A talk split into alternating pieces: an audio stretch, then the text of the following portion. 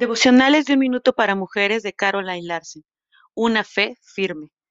Hemos llegado a tener parte con Cristo, con tal que retengamos firme hasta el fin la confianza que tuvimos al principio. Hebreos 3:14. Aquí la prioridad es retener firme tu fe. ¿Cómo se retiene la fe bajo la tensión de la falta de empleo? ¿Problemas en el matrimonio? ¿Hijos rebeldes? ¿Amistades que fracasan? ¿O problemas de salud? Ese es el momento de la verdad.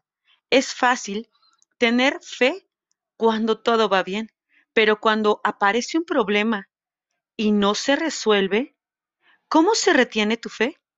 La fe verdadera es constante, no se agranda y se achica según la situación.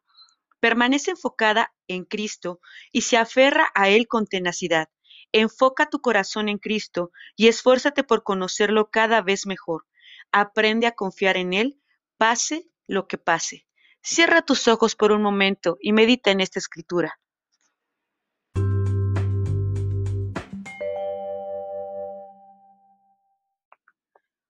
Una madre conforma al corazón de Dios de Elizabeth George. Nunca hay tiempo suficiente. Cuando dices que necesitas más tiempo, tal vez el problema radique en el manejo de tu vida como tal. Pues bien, tengo buenas noticias puedes aprender cómo administrar mejor tu vida. La verdad radica en las prioridades. No son simples opciones, sino que determinan tu vida. Por ejemplo, el tiempo con Dios. ¿Qué tan prioritario es? ¿Qué hay del tiempo con tu esposo? ¿Del tiempo con tus hijos, tu familia, amigos y amigos del trabajo que tienes que cumplir? ¿Y tiempo para ti misma? Tienes que recuperar tus fuerzas y pasar tiempo cultivando tu relación con Dios. En 2 de Pedro 3:18 leemos, crezcan en la gracia y en el conocimiento de nuestro Señor y Salvador Jesucristo. ¿Cuáles son las prioridades que determinan tu uso del tiempo?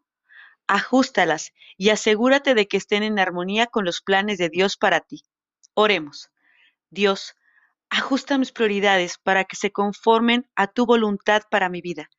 Quiero invertir tiempo y energía en actividades que importan y que sean parte de tu plan perfecto. Dame la disposición para soltar cualquier cosa que no sea prioritaria para ti. Amén. Esperando que estas lecturas sean de bendición para tu vida. Saludos.